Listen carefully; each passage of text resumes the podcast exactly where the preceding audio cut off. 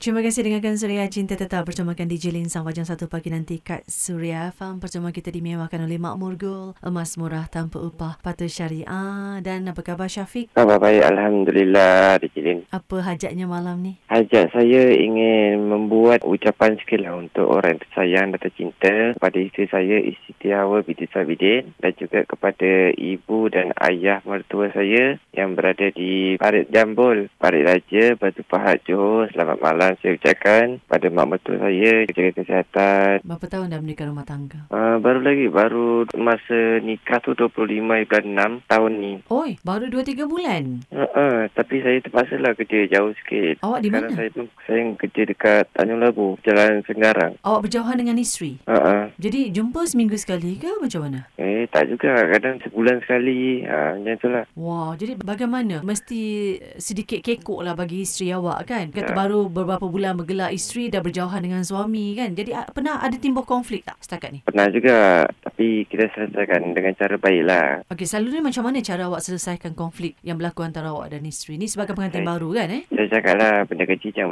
besar-besarkan. Kalau saya salah saya minta maaf. Kalau awak salah awak pula minta maaf. Jadi isteri terimalah. Ha dia terimalah dengan seadanya. Ah, ah. Dia selalu kan kadang-kadang dalam setengah situasi bila konflik kan Bila lelaki tu tengah panas hati Tengah marah ke kat isteri Isteri melawan balik kan Berbalas-balas Ya. lah Tapi macam awak punya situasi bagaimana? Ha, saya jenis saya kalau macam isteri saya banyak melawan, saya cakap satu je. Ha, sekatilah nak apa-apa buatlah. Gitu saya je keluar pergi kerja. Ha, macam tu je. Nanti dia tahu nanti dia hantar WhatsApp. Ah, B, ayang tahu ayang salah. Ayang minta maaf. Oh, antara awak dan isteri siapa yang lagi banyak sabar? Eh, kebanyakan saya lah. Oh, gitu eh. Nasib baik Ya, dapat sebab- awak ni seorang yang penyabar. Kalau sebab- kena lelaki yang sama Ah. panas barang juga, berat juga cerita tu eh. Sebab dia buat apa saya suruh tu. Tapi nanti dia buat benda lain. Dia macam tak buat apa yang saya suruh tu. Contohlah saya cakap, ah, sayang pergi cuci pinggan. Dia tak cuci pinggan. Dia pergi angkat pinggan tu letak atas sengki. Dia biar je. Macam tu pula.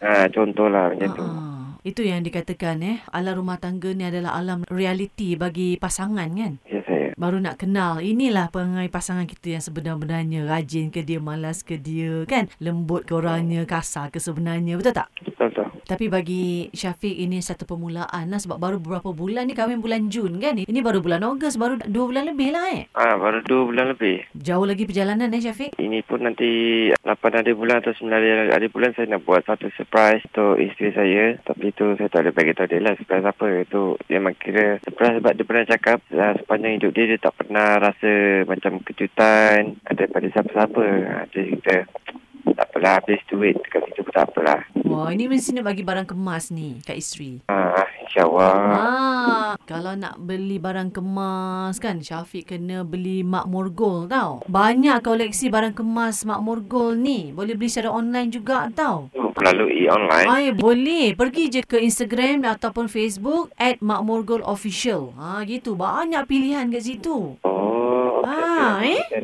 Okey, baik. Okey, jadi semoga bahagialah dengan isteri kan. Orang kata saling mengalah, saling mengerti, saling memahami, saling mencintai lah, okey?